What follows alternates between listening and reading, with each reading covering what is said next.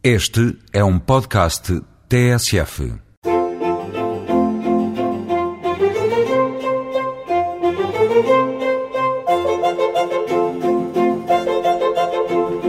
Bom dia, o nome desta casa toca no rosé mais afamado do país, Mateus. A Casa Mateus é um dos mais distintos solares barrocos construído em meados do século XVIII pelo gênio de Nazoni. Ostenta no seu interior uma biblioteca e um museu a que se associa uma capela e uma adega por entre esculturas, tanques e jardins frondosos. Todos estes predicados servem os olhos e os ouvidos de quem visita esta casa. E não chegassem estes encantos, aqui também se organizam cursos de música, exposições de artes plásticas, concertos, congressos e seminários. Um hino à beleza cantado por estes dias, por entre os 21 monumentos candidatos às sete maravilhas de Portugal. Para me falarem deste esplendor nas terras de Panóias, a breves passos da cidade de Vila Real, tenho o engenheiro Fernando Albuquerque e a doutora Inês Albuquerque, herdeiros da ilustre família detentora desta surpresa nacional.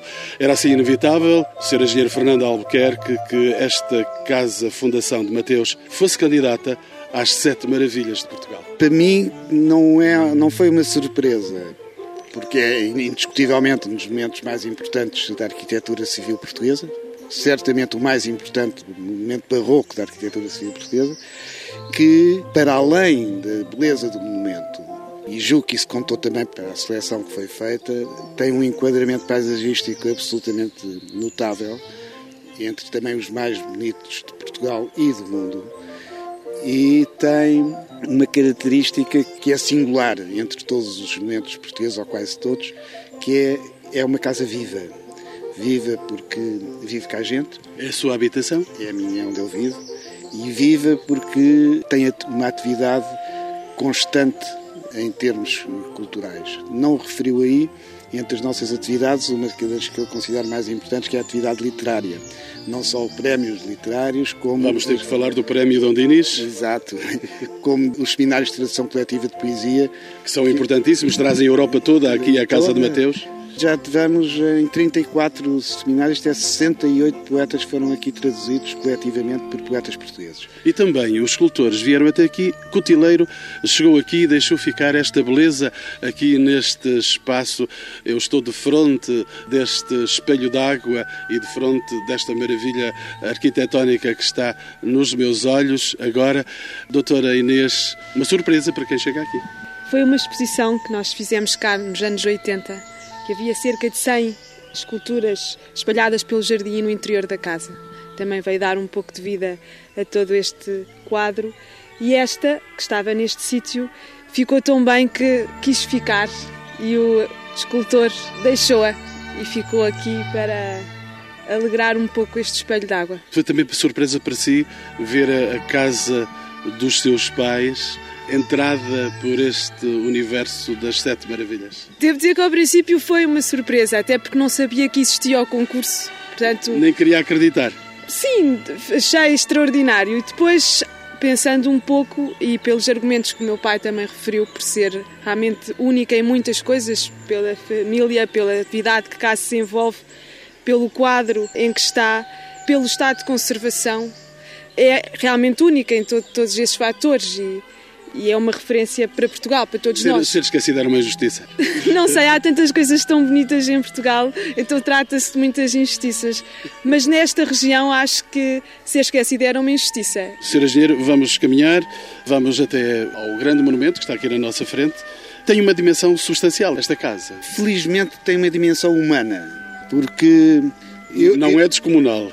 Não é descomunal. Eu conheço todas as dependências, todos os objetos posso, enfim, regularmente dar a volta a tudo, coisa que se tivesse, suponha, 600 divisões como Chambord, não conseguia certamente em todo o ano visitar todas as divisões. Portanto, isto é uma dimensão humana o que tornou possível aquilo que a minha filha referia do, do estado de conservação extraordinário em que isto está. E que Se deve substancialmente a si, à família. E, claro, foi a dedicação. Especialmente ao meu pai, que todos os dias dá a volta ao jardim verificar que não há uma ervinha, que não há um bocadinho de lixo e que está permanentemente atento. Claro que foi preciso uma grande dedicação em todas as gerações a esta casa. E isso nota-se no nosso arquivo, que eu, a do meu pai foi total, não é? Eu tive a sorte, e ainda por cima numa altura em que não havia apoios, eu tive a sorte de que quando pude começar a ter apoios. E a partir dos anos 80 conseguimos fazer obras com o apoio fundamental da Direção-Geral dos Edifícios Nacionais e também do IPAR a certa altura, que nos permitiu recuperar o fundamental da casa e nos últimos anos, com o apoio do Programa Operacional da Cultura, fazer uma recuperação total da parte museológica, novos espaços expositivos, etc. Quer dizer, porque isto não se acha dinheiro. E mesmo tendo uma dimensão humana, é uma grande casa, como disse. E, portanto, é preciso muito dinheiro. E hoje em dia ultrapassa a capacidade de qualquer cidadão de poder aguentar uma casa destas, sem apoios do Estado ou das autarquias. E uma das coisas que eu tenho esperança neste projeto das Sete Maravilhas é que isto está a desenvolver junto das populações a vontade de conhecer melhor o seu património essas populações vão passar a exigir ao poder local e ao poder central que cuide do seu património, que não tem sido feito, a não ser com raríssimas exceções. Sr. Gero, de que é que vive esta casa? É uma fundação? De que é que vive esta casa? É uma casa cara? Vive fundamentalmente das entradas das visitas que temos. Temos muitas visitas, infelizmente, isso dá-nos uma receita importante. Temos também serviços que prestamos a terceiros, a empresas, se ponha batizados ou casamentos, enfim, muito pouco, porque a gente leva relativamente caro, mas vamos tendo atividade, os postos de venda que aqui temos, temos alguma atividade agrícola, sobretudo vinhas hoje em dia. O vinho rosé. Esse não é produzido por nós, nem comercializado por nós, esse pertence à Sograp. Nós temos uma empresa de vinhos, eu somos associados a uma empresa de vinhos que é Lavradores de Feitoria, que faz vinhos excelentes, também rosé. De resto, o nosso rosé atual era o, foi o pai do Mateus Rosé, porque o Mateus Rosé nos primeiros dois ou três anos fez-se aqui e estamos a comercializar, mas fundamentalmente vinhos tintos e brancos do Douro e só do Douro.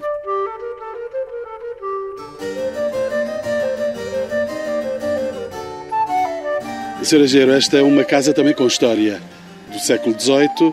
Houve uma primeira fundação que não se vê naturalmente uma primeira fundação, uma primeira casa, uma casa anterior a esta. Assim, os Morgares Mateus tinham aqui a, a, sua casa de família. Quem construiu esta casa foi o terceiro Morgado Mateus. Havia uma casa com cerca de 130 anos ou 140 anterior a esta e que foi demolida para construir esta no local.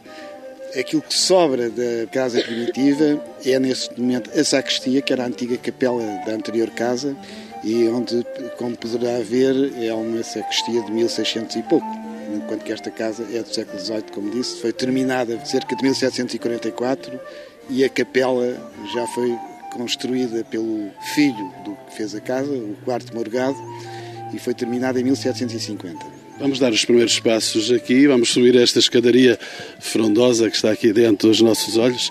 Temos aqui Nazoni em grande esplendor, para quem visita esta casa. Pelo menos a decoração da casa é atribuída a Nazoni e certamente que ele teve aqui, porque por um lado ele já tinha trabalhado para a família, quer em Coimbra, quer na Comieira, e por outro lado há razões de história de arte, não há nenhum motivo de decoração desta casa que não seja identificado como sendo Nazoni. Quando aqui chegou, deve ter sido por volta de 1740, já a casa estava no adiantado estado de construção. Uma casa destas não se faz em quatro anos, né? nem agora, quanto mais naquela altura. É certo que ele, por exemplo, estas escadarias são obviamente na zona, como todas as esculturas dos tetos foram obviamente desenhadas por ele, são de grande qualidade, como verá. E a capela, que já foi desenhada por um arquiteto de Braga, o mestre José Álvares do Rego, mas que também tem uma, uma traça na zona e também é muito bonita a capela. Nós vamos agora seguir, vamos atravessar o corpo da casa, haveremos de subir as escadas que estão aqui do nosso lado direito e do lado esquerdo, mas vamos agora atravessar este corpo da casa. Há aqui uma charrete, É, são coisas que eram usadas enfim, no princípio do século passado, até quase ao fim, até haver automóveis. E aqui também, estou a reparar, aqui eh, cavalos, éguas tiveram... Isto eram as manjedoras. Eu julgo que isto era uma espécie de garagem. Quer dizer, os, os visitantes deixavam aqui, porque daqui não dormiam os cavalos, certamente, os da casa, não é? Mas os visitantes tinham aqui a possibilidade de deixar os cavalos enquanto vinham trabalhar, a discutir. Eram os seus automóveis do tempo. Eram os seus automóveis do tempo. Por isso é que eu te chamei uma espécie de garagem. São muito bonitas estas manjedoras. Aqui os cavalos podiam comer e beber. Há aqui quase um claustro.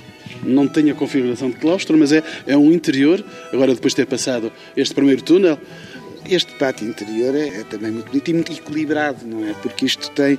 Repare, há uma coisa extraordinária que, que eu acho que distingue os grandes arquitetos dos, se calhar, menos tão grandes, que é a casa parece completamente simétrica.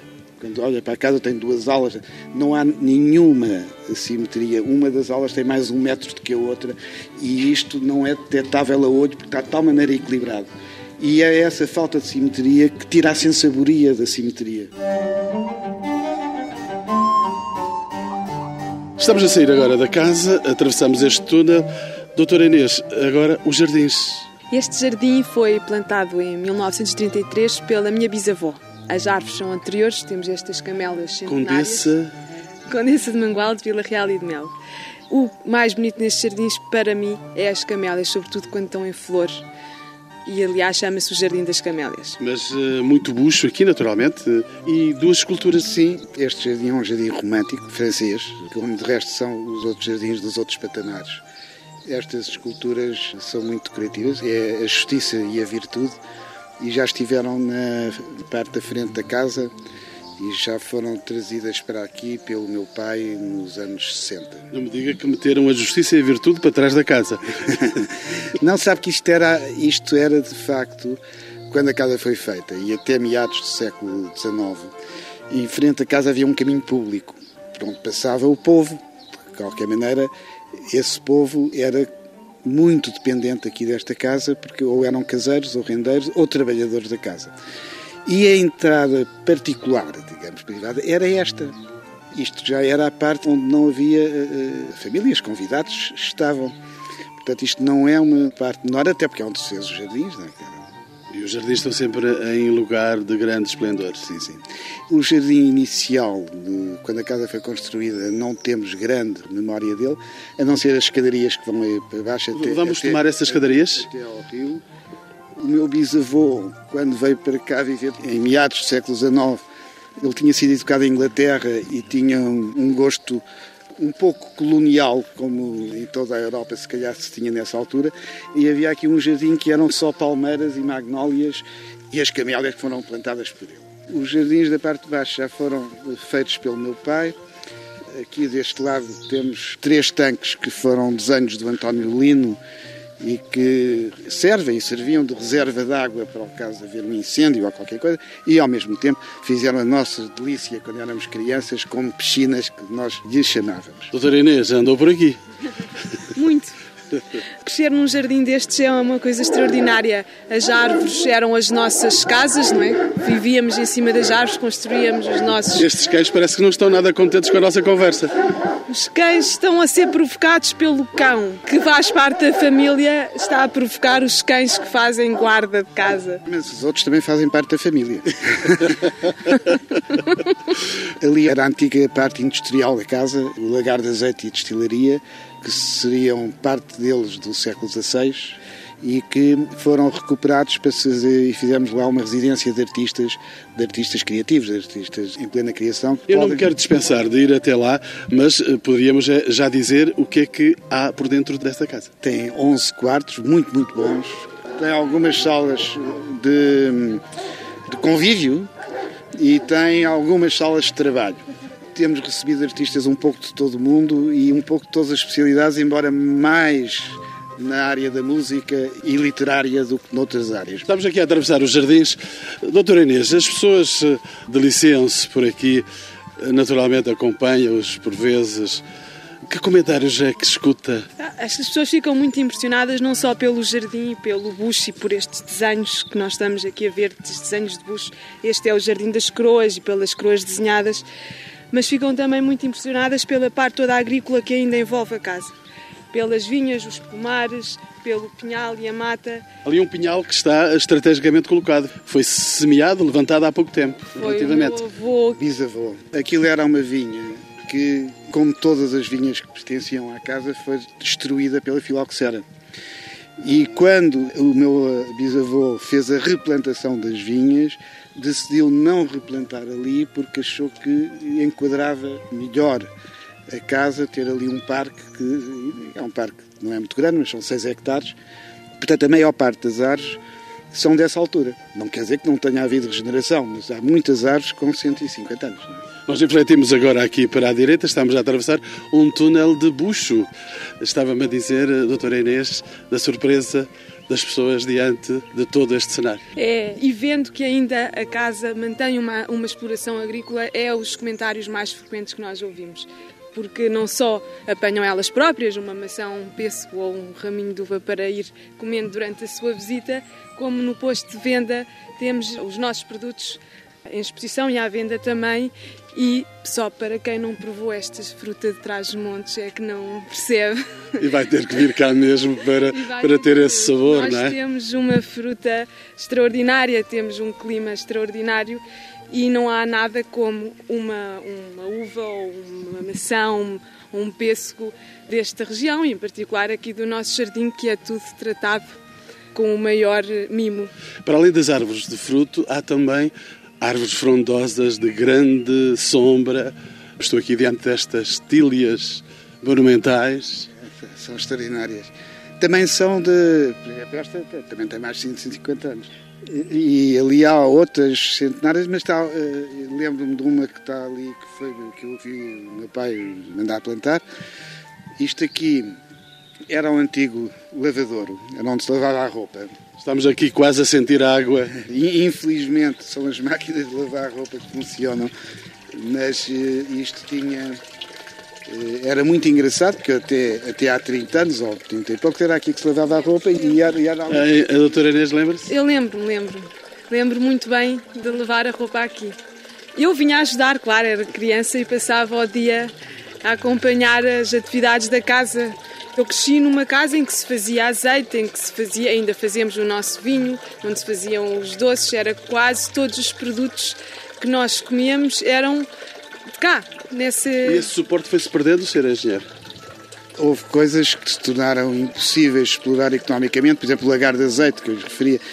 Os porcos, que a minha filha falou agora, pouco a pouco deixou de haver condições para alguma atividade que era normal numa casa isolada e que, à medida que foram melhorando as acessibilidades, foi necessária uma gestão mais rigorosa dos espaços e dos dinheiros, que mantemos, como ela disse, a fruta E a horta. eh, e a horta, mas para a casa, para, para as nossas necessidades. Antigamente fazíamos 500 toneladas de fruta que era para vender. Hoje em dia não, isso não deixa de ter significado. As vinhas, sim, que temos continuado a reconverter e a plantar, porque estamos ligados a uma empresa de vinhos que os comercializa. São feitos aqui, os nossos, mas são comercializados por uma empresa. Mas o que não terá nada a ver com esta agricultura, com estas árvores, ou então tem tudo a ver, estamos a chegar aqui, tanto quanto posso identificar, a uma casa onde a arte é a mãe de todas as expressões. Bom, sabe, isto era, como vê, está aqui esta eira lindíssima, que é a maior eira de Trás-os-Montes, e que é toda em pedra e que é um, um deslumbramento, e tinha um celeiro, que nós chamamos barrão, e que era onde se guardavam os cereais quando se produziam cereais que já não se produzem cá em casa há mais de 60 anos. Mas, de qualquer maneira, eu ainda assisti às folhadas e à secagem do milho aqui, mas era dos caseiros. E aqui guardava-se o milho. Então recuperámos este edifício, que é um pouco multiusos. Fundamentalmente, tínhamos aqui cursos de música e concertos, os concertos de música clássica e jazz, fado, O pão transformou-se em música. Pão tantos fosse em música. Mas fazemos exposições de artes plásticas, temos aqui exposições lindíssimas do Júlio Pomar, do Júlio Rezende, da Graça Moraes, enfim, isto para falar de alguns, já por cá passaram alguns dos maiores nomes das artes plásticas portuguesas e alguns estrangeiros também de grande nível. Também fazemos aí seminários, eh, às vezes até serve de eh, quando me pedem para um jantar, para um almoço e que não temos espaços dentro de casa suficientes, é aqui que, que isso se faz. É completamente multiusos. Vamos agora dar um salto. Penso que vamos poder ver finalmente a casa de acolhimento eh, dos artistas que chegam. Aquilo foi feito ou foi recuperado e foi inaugurado faz agora 10 anos. Antes disso já recebíamos artistas, nós há 30 anos que temos uma atividade muito, muito intensa, mas até aí só podiam ficar aqui na casa de Mateus. Temos alguns quartos, claro está. E, eh, e nos primeiros anos os, os, artistas ficavam todos aqui em casa. Depois começámos, à medida que foi crescendo a nossa atividade e que fomos precisando de mais quartos, fomos recuperando espaços que eram para a atividade agrícola, que nós já não tínhamos ou que íamos deixando de ter, e fizemos alguns quartos de qualquer maneira mais modernos. Nós já vamos ver, mas entretanto vamos deixar ficar ouvir esse trabalho dos artistas e da música que passou tantas vezes por dentro desta casa Mateus. E enquanto os nossos passos vão rodando, nós vamos ouvir a música como se fosse verdade, eles a tocarem para nós.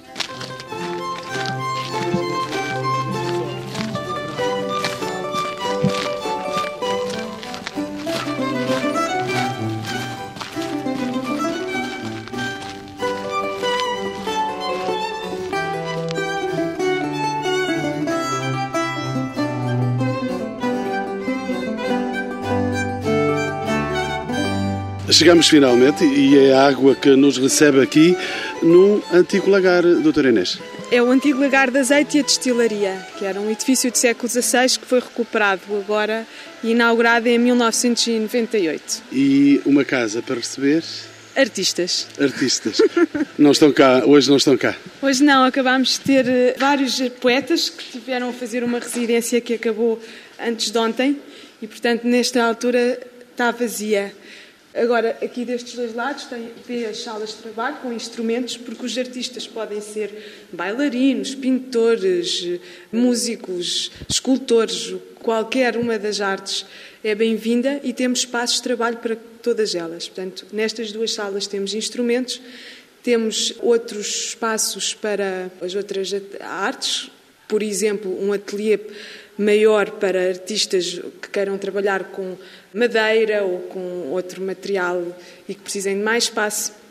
E temos aqui também 11 quartos e várias salas de convívio. Uma casa feita de pedra. A estrutura é essa que eu lhe falei, do século XVI, do lagar de azeite e da destilaria. Ainda temos, por exemplo, estas colunas que mostram a memória da casa mas ao mesmo tempo é uma casa moderna com aquecimento central, com lareira, com todo o conforto, porque nós queremos que as pessoas venham cá, se instalem, que se sintam muito bem e que criem coisas lindas. Mas só os artistas é que têm entrada aqui? Sim, para já só os artistas que tenham um projeto e que queiram vir desenvolver um projeto. Tivemos já fotógrafos, já tivemos pintores, já tivemos músicos. Músicos muitas vezes é mais frequente por causa dos instrumentos. e eles disse. mostram isso a quem? No nosso festival, muitas vezes temos peças que foram escritas aqui ou que foram ensaiadas aqui. O festival é quanto? Durante o verão, em julho agosto e setembro. É um festival que já chegou a ter 50 concertos e por isso nós convidamos os artistas a vir cá desenvolver um trabalho aqui no sítio, a compô-lo, a ensaiar e depois a primeira vez que é ouvido em público é cá em casa também para o nosso público. E esse trabalho é muito estimulante, não só porque são peças únicas, como também porque pelo menos é o feedback que nós temos desses artistas, realmente eles aqui sentem-se muito bem tratados. Sabe que às vezes os artistas não têm, têm dinheiro ou não têm meios para criar como gostariam, porque têm casas pequenas ou uma família ruidosa, ou porque têm que desenvolver outra atividade, como ser professor, para sustentar, e aqui podem pensar, concentrar-se só no trabalho que estão a desenvolver. Aqui só ouvem os passarinhos? Ouvem os passarinhos, nós servimos as refeições. Nós temos uma cozinheira fabulosa transmontana que serve três refeições por dia, o pequeno almoço, almoço e jantar. Temos também... Comida da região? Comida da região, da nossa horta, fresquinho, sopinha fresquinha. E, e aqueles frutos que estivemos a? É quase tudo da casa, como lhe disse.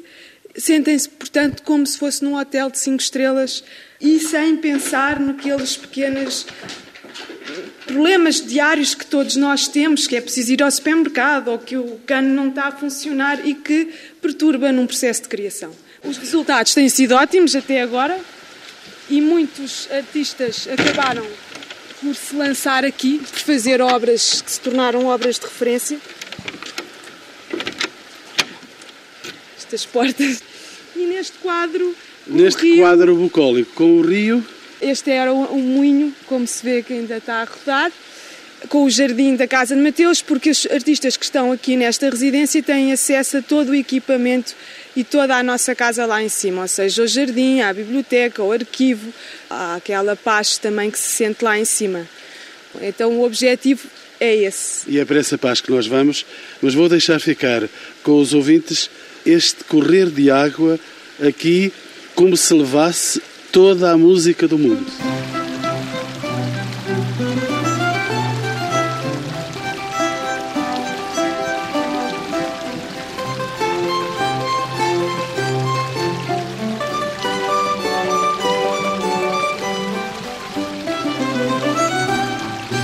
Ainda são alguns metros lá cima, uma centena grande de metros para chegarmos lá cima. É um passeio pelo pomar é um passeio e pela horta. Essa distância também acho que é muito importante para quem está a trabalhar, ou seja, poder dormir num sítio e depois trabalhar num sítio um pouco afastado. É tentar imaginar todos os pequenos problemas que poderia haver no artista, no, na vida do artista. Uns que não gostam de sair de casa e então podem trabalhar ali, que têm ali as suas salas de trabalho, outros que realmente precisam de sair de casa porque precisam dessa distância para se afastar e para pensar. Outros que são muito individualistas e que não querem cruzar-se permanentemente com os outros artistas que estão a viver com eles, no fundo, e que não são família e muitas vezes não têm a mesma nacionalidade. E então cada quarto tem uma porta para a rua, que é para as pessoas não se sentirem, no fundo, presas e obrigadas a, a conviver contra a sua vontade. Foram todas essas pequenas preocupações que tivemos em conta para elaborar este projeto. Temos aqui umas escadas pela frente, vamos ter que as passar. Esta ah. era a antiga entrada da casa, era a latada que é a única parte do jardim inicial que existe. Estas pedras, esta latada vinha. E o, o cão que nos faz companhia? O café desapareceu. O café, vamos tomar café, vamos lá menino. Ai, vem ele. É a nossa companhia desta, desta visita pelo interior da Casa Mateus. Sigo com a doutora Inês Albuquerque. Ela é herdeira desta fortuna de beleza. É, somos duas filhas, eu tenho eu própria uma filha e nós todos estamos uh, muito ligados ao projeto que o meu pai começou nos anos 70, que se chama A Cultura em Diálogo, que desenvolve todas estas áreas que falámos já no início, não só a música, como a poesia, a literatura, as artes plásticas, o arquivo, que é um arquivo familiar com cerca de um milhão de documentos, está todo... Um milhão de documentos disso? Exatamente, o arquivo histórico, que está todo ele inventariado, digitalizado e está em processo de indexação neste momento. Eu acho que faz deste nosso arquivo de família talvez o maior privado em Portugal, tratado, quer dizer, disponível para ser estudado por historiadores ou outras pessoas que tenham interesse em várias áreas. Eu não resisto a registrar este espaço que estamos agora a atravessar, depois de termos subido estas escadas, e vai-se notando que subimos escadas, e este espaço coberto. É, aqui estamos por baixo de um túnel de cedros, que foi ideia do meu avô, foi plantado nos anos 40, e muito cedo, com 15 anos, já fazia túnel. As pessoas, quando entram aqui, pensam que isto é centenário porque é tão grandioso e tão denso, parece que estamos numa catedral de árvores. E à noite iluminamos as árvores por baixo e é um cenário inesquecível. Vamos dar os últimos passos para chegarmos propriamente ao interior da casa e vamos visitar. Passar pela biblioteca, pela capela e ainda? A visita começa na entrada principal da casa, que é a sala maior, porque a casa é uma casa que foi feita, era uma casa agrícola, era a casa-mãe numa exploração agrícola, Portanto, no resto do chão era todas as dependências agrícolas. Já vimos, já à entrada nós tivemos a ver até os apetrechos dos antigos carros. Exatamente. Temos também aí a frasqueira, a sala das batatas, a sala das maçãs, de onde se guardavam as carroças. Esses nomes ainda existem, nós ainda conseguimos manter a memória ainda entre nós. Falamos nessas salas com o nome original, para o qual servia até há, há, cerca de 40, 50 anos atrás, e no andar de cima era de onde vivia a família.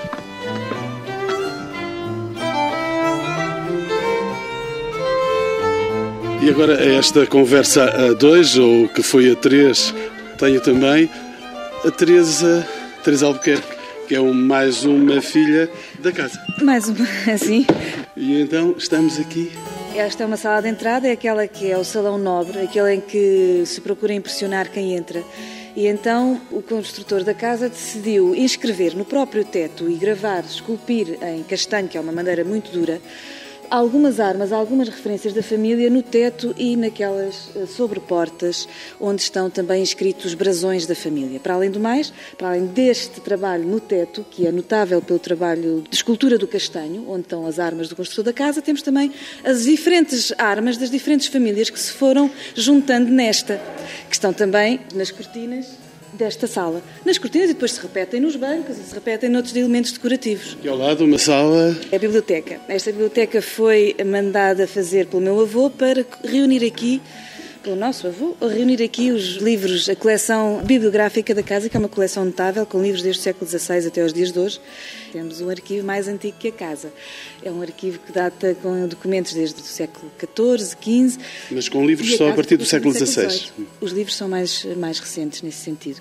Aqui nesta biblioteca presta-se também homenagem ao Dom Luís António e ainda também ao filho dele, Dom José Maria que foi um, um, diplomata e que, se, para além de muitas outras coisas, se distinguiu também por fazer a edição monumental dos Lusíadas no princípio do século XIX, uma edição uh, magnificamente ilustrada e cujas placas se encontram aqui mesmo nesta biblioteca, com uh, as placas de cobre e as tiragens das ilustrações, bem como os próprios exemplares depois dos Lusíadas que ele mandou editar e que é uma obra absolutamente notável, feita numa altura em que Portugal precisava de ver valorizado estes Lusíadas de Camões, que foi no princípio do século XIX, logo após período das invasões francesas e todas essas turbulências que aconteceram nessa altura. Esta biblioteca é consultável? É consultável por estudiosos que estejam a estudar temas ligados à família e ao arquivo e como um complemento do arquivo. Nós consideramos que esta biblioteca é um complemento do arquivo no sentido em que, através da escolha dos livros que os diferentes membros da família fizeram e aqui deixaram, se pode também, eh, nos permite também conhecer melhor as personalidades e, eh, e as vidas dessas pessoas. Portanto, é um complemento do arquivo. Passamos agora, depois da biblioteca, Atravessamos esta sala que visitamos há momentos. Exato, e vamos chegar à sala das quatro estações. Temos aqui uma série de quadros, quatro, que representam cada uma estação, que dão o nome a esta sala, que também tem outros nomes, mas enfim, estes quadros, à maneira de arte simbolo, representam cada um uma estação do ano. Para além do mais, temos também uns contadores, os quais se guardaram documentos do arquivo da casa, enfim, e muitos outros objetos, como este prato excepcional. Temos a sala de jantar, que é um, também um espaço que vale a pena visitar. Quatro armários, um deles falso, esconde as escadas para a cozinha que é embaixo desta sala. É preciso esconder alguma coisa? Não, era só por uma questão de conforto visual, apesar de tudo, porque isto dá uma harmonia particular. Em vez de ter uma pequena porta que conduz a uma, a uma zona de serviços, no fundo temos uma harmonia diferente que dá a sensação que, que as coisas aparecem por magia em cima da mesa. Como lhe disse há pouco, no andar de cima vivia a família, o andar de baixo era de onde estavam as dependências agrícolas e não havia de facto passagem interior entre o primeiro andar e o segundo, apenas pequenas passagens de serviço que eram muito pequenas. As crianças ficam deslumbradas porque são quase pequenas eh, passagens quase mágicas por entre as paredes que eram para as pessoas passarem de um andar para o outro e não a família usava exclusivamente as escadarias exteriores. Embaixo ainda temos mais outras zonas, eh, mais outros espaços museológicos, como a frasqueira, não está a contar as salas mentalmente. Estou a contar. Então, aqui nesta parte é visitável quatro quartos, a biblioteca, sala de jantar, salão de entrada e estas cinco salas onde nós estamos agora. Umas delas decoradas, como estavam na, na altura. Isto é um espaço museológico. Exato, É, aqui foram reunidas as obras de cariz religioso, temos vários relicários, temos várias imagens, temos uma descida da cruz, da Escola de Machado de Castro, de Coimbra. Aquele crucificado de marfim, É, não? exatamente, é um Cristo em marfim. É uma belíssima peça, tal como aquela Nossa Senhora da Conceição. Belíssima imagem. Belíssima imagem também. Também de marfim. Também em marfim de uma só peça. É uma peça que só por si justificaria uma visita à casa de Mateus. Então agora frasqueira num minuto, cargo que sacristia e capela. Então vamos ver. Saímos do primeiro piso. E vamos agora visitar a antiga frasqueira da casa, que é na zona norte, era o sítio mais frio da casa, de onde se guardavam todas as compotas, os vinhos mais, os vinhos finos, os vinhos do Porto mais preciosos, e que agora é uma sala dedicada a Dom Luís António, que foi governador do Estado de São Paulo, no Brasil. No século XVIII. No século XVIII. Foi uma altura importante para São Paulo e Dom Luís António teve um papel muito marcante nessa cidade e nessa região. E alguns... Estamos a ser cumprimentados outra vez pelo Café O Cão Exatamente. da casa e também há visitantes neste É, momento. visitantes, e felizmente temos sempre muitos visitantes. Disse felizmente. Felizmente, claro, esta casa depende muito do, do número de visitantes que cá vêm e é para nós um gosto também ver o interesse que suscita junto dos outros esta casa. Somos a casa privada mais agitada em Portugal, com cerca de 70 mil visitantes por ano. E agora? Como eu falava de Dom Luís António, eu falava nisso e na sua estadia em São Paulo, porque precisamente nesta sala encontramos vários mapas que ele mandou fazer e desenhos que ele próprio realizou da sua estadia no Brasil. E as cartas que escrevia à sua mulher, Dom Leonor. Temos também aqui alguns exemplares muito engraçados. Portanto, temos aqui a vantagem de São ter... reveláveis essas cartas? Algumas estão aqui expostas. agora, no É. mês que vem, É. pela editora Aliteia, a correspondência, cerca de 100 cartas, acho eu, com as notas da professora Heloísa Beloto, que é grande especialista do Dom Luís António, uma historiadora brasileira, que dedicou toda a sua vida ao estudo deste personagem, que vem regularmente cá a Mateus, passa um, dois meses a ler as cartas do arquivo, fez uma seleção, traduziu para a nossa linguagem, para a nossa compreensão, parte dessas cartas e vamos ter agora o gosto de as ver publicadas. Mas o que é engraçado aqui é que nós, para além de podermos ter acesso aos documentos oficiais do Governador de São Paulo, temos também os documentos pessoais e temos uma visão completa do homem que ele foi. Disse-me que isto era muito fresquinho. Ah, é verdade. Aqui é sempre fresquinho. Vale a pena vir no verão. Agora, o que é que nos falta? Só a capela.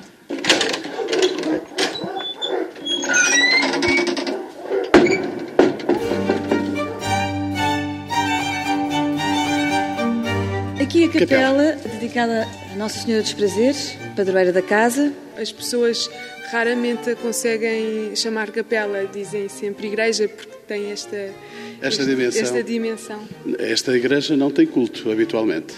Habitualmente não, mas eh, rezam-se aqui missas pontualmente. Por exemplo, Casamentos, batizados. de vez em quando, e há também algumas missas, por exemplo, no Dia de Todos os Santos. E os aniversários das pessoas da família estão aqui enterrados. As pessoas que administraram a casa, que foram os descendentes diretos, o meu avô foi o último. Primeiro da sacristia. Sacristia é muito engraçada porque era de uma anterior casa que aqui existia antes desta ser construída. E preservou-se esta sacristia, que portanto pertence a uma casa que seria do século XVI, que era a antiga capela, hoje atual sacristia, portanto temos aqui uma sacristia também. Esta tem as dimensões mesmo de capela. é pequena. Exatamente, tem as próprias dimensões de uma capela e é muito. Eu Tem um retábulo. muito bonita. Tem um belo retábulo, o teto está muitíssimo bem decorado e recuperado, todo revestido de quadros. Depois de todo o esplendor do barroco que nós acabámos de ver, chegar aqui a esta sacristia é um ambiente tão diferente que nos toca mais. E se no fecho desta reportagem eu tivesse que perguntar às herdeiras, ao futuro desta casa, porquê votar nesta casa? Olha, para mim é de tal maneira óbvio que eu não sei o que é de responder. Esta casa significa muitas coisas e, para além de mais, é uma casa viva, onde, para além das suas quatro paredes, se, se animam toda um- uma relação com os outros que me parece importante sublinhar. E, enfim, é um símbolo, é um símbolo desta região, de Trás-os-Montes, é também um símbolo de Portugal, é uma casa conhecida pelo mundo fora, é uma casa fora dos centros mais povoados, por essa razão, se calhar, também seria ser votada, E julgo que, enfim, a visita que fizemos, o estado em que está, demonstra o carinho que nós temos por esta casa e que as pessoas têm, porque a vêm visitar em números muito consideráveis. O carinho, o carinho a dedicação de todas as gerações que tiveram a responsabilidade de manter esta casa e de a recuperar, e também dos funcionários da casa. Nós temos uh, as pessoas que trabalham no jardim que ajudam são pessoas que começaram a trabalhar aqui, muitas delas com 10, 11 anos, e que estão há 50 anos, têm 50 anos de casa, 60 anos de casa, e que depois da reforma ainda ficam mais 5, 10 anos porque não conseguem afastar-se dela. E, e acho que esse amor da família e dos trabalhadores, da família mais alargada, acho que se sente quando se passeia pelo jardim. A Teresa e a Inês são mesmo o futuro desta casa. Sim. A Deus pertence. Oxalá que sim. Sim, sim, sim. Acho que o nosso avô, quando doou esta casa à Fundação, que é a atual proprietária, a Fundação da Casa de Mateus, quis que ficasse estatutariamente muito claro que seria sempre a família, preferencialmente a família, a gerir e a administrar a casa. E fomos educadas, as duas, com isso muito presente. Uma casa para o futuro. Isso. Oxalá. O Sr. Engenheiro está confiante que o futuro vai ser o respeito pelo passado? Não tenho dúvida nenhuma. Qualquer delas, eh, como viu, tem um gosto por esta casa e um orgulho na família e conhecem hoje em dia bem a história da família e o esforço que deu para que isto seja possível agora. E acho que vão continuar, certamente, não tenho dúvida nenhuma. De resto, já a minha neta começa a estar uh, viciada também na, nesta casa, porque isto só se mantém com uma enormíssima dedicação que não se consegue ter se a pessoa não se viciar.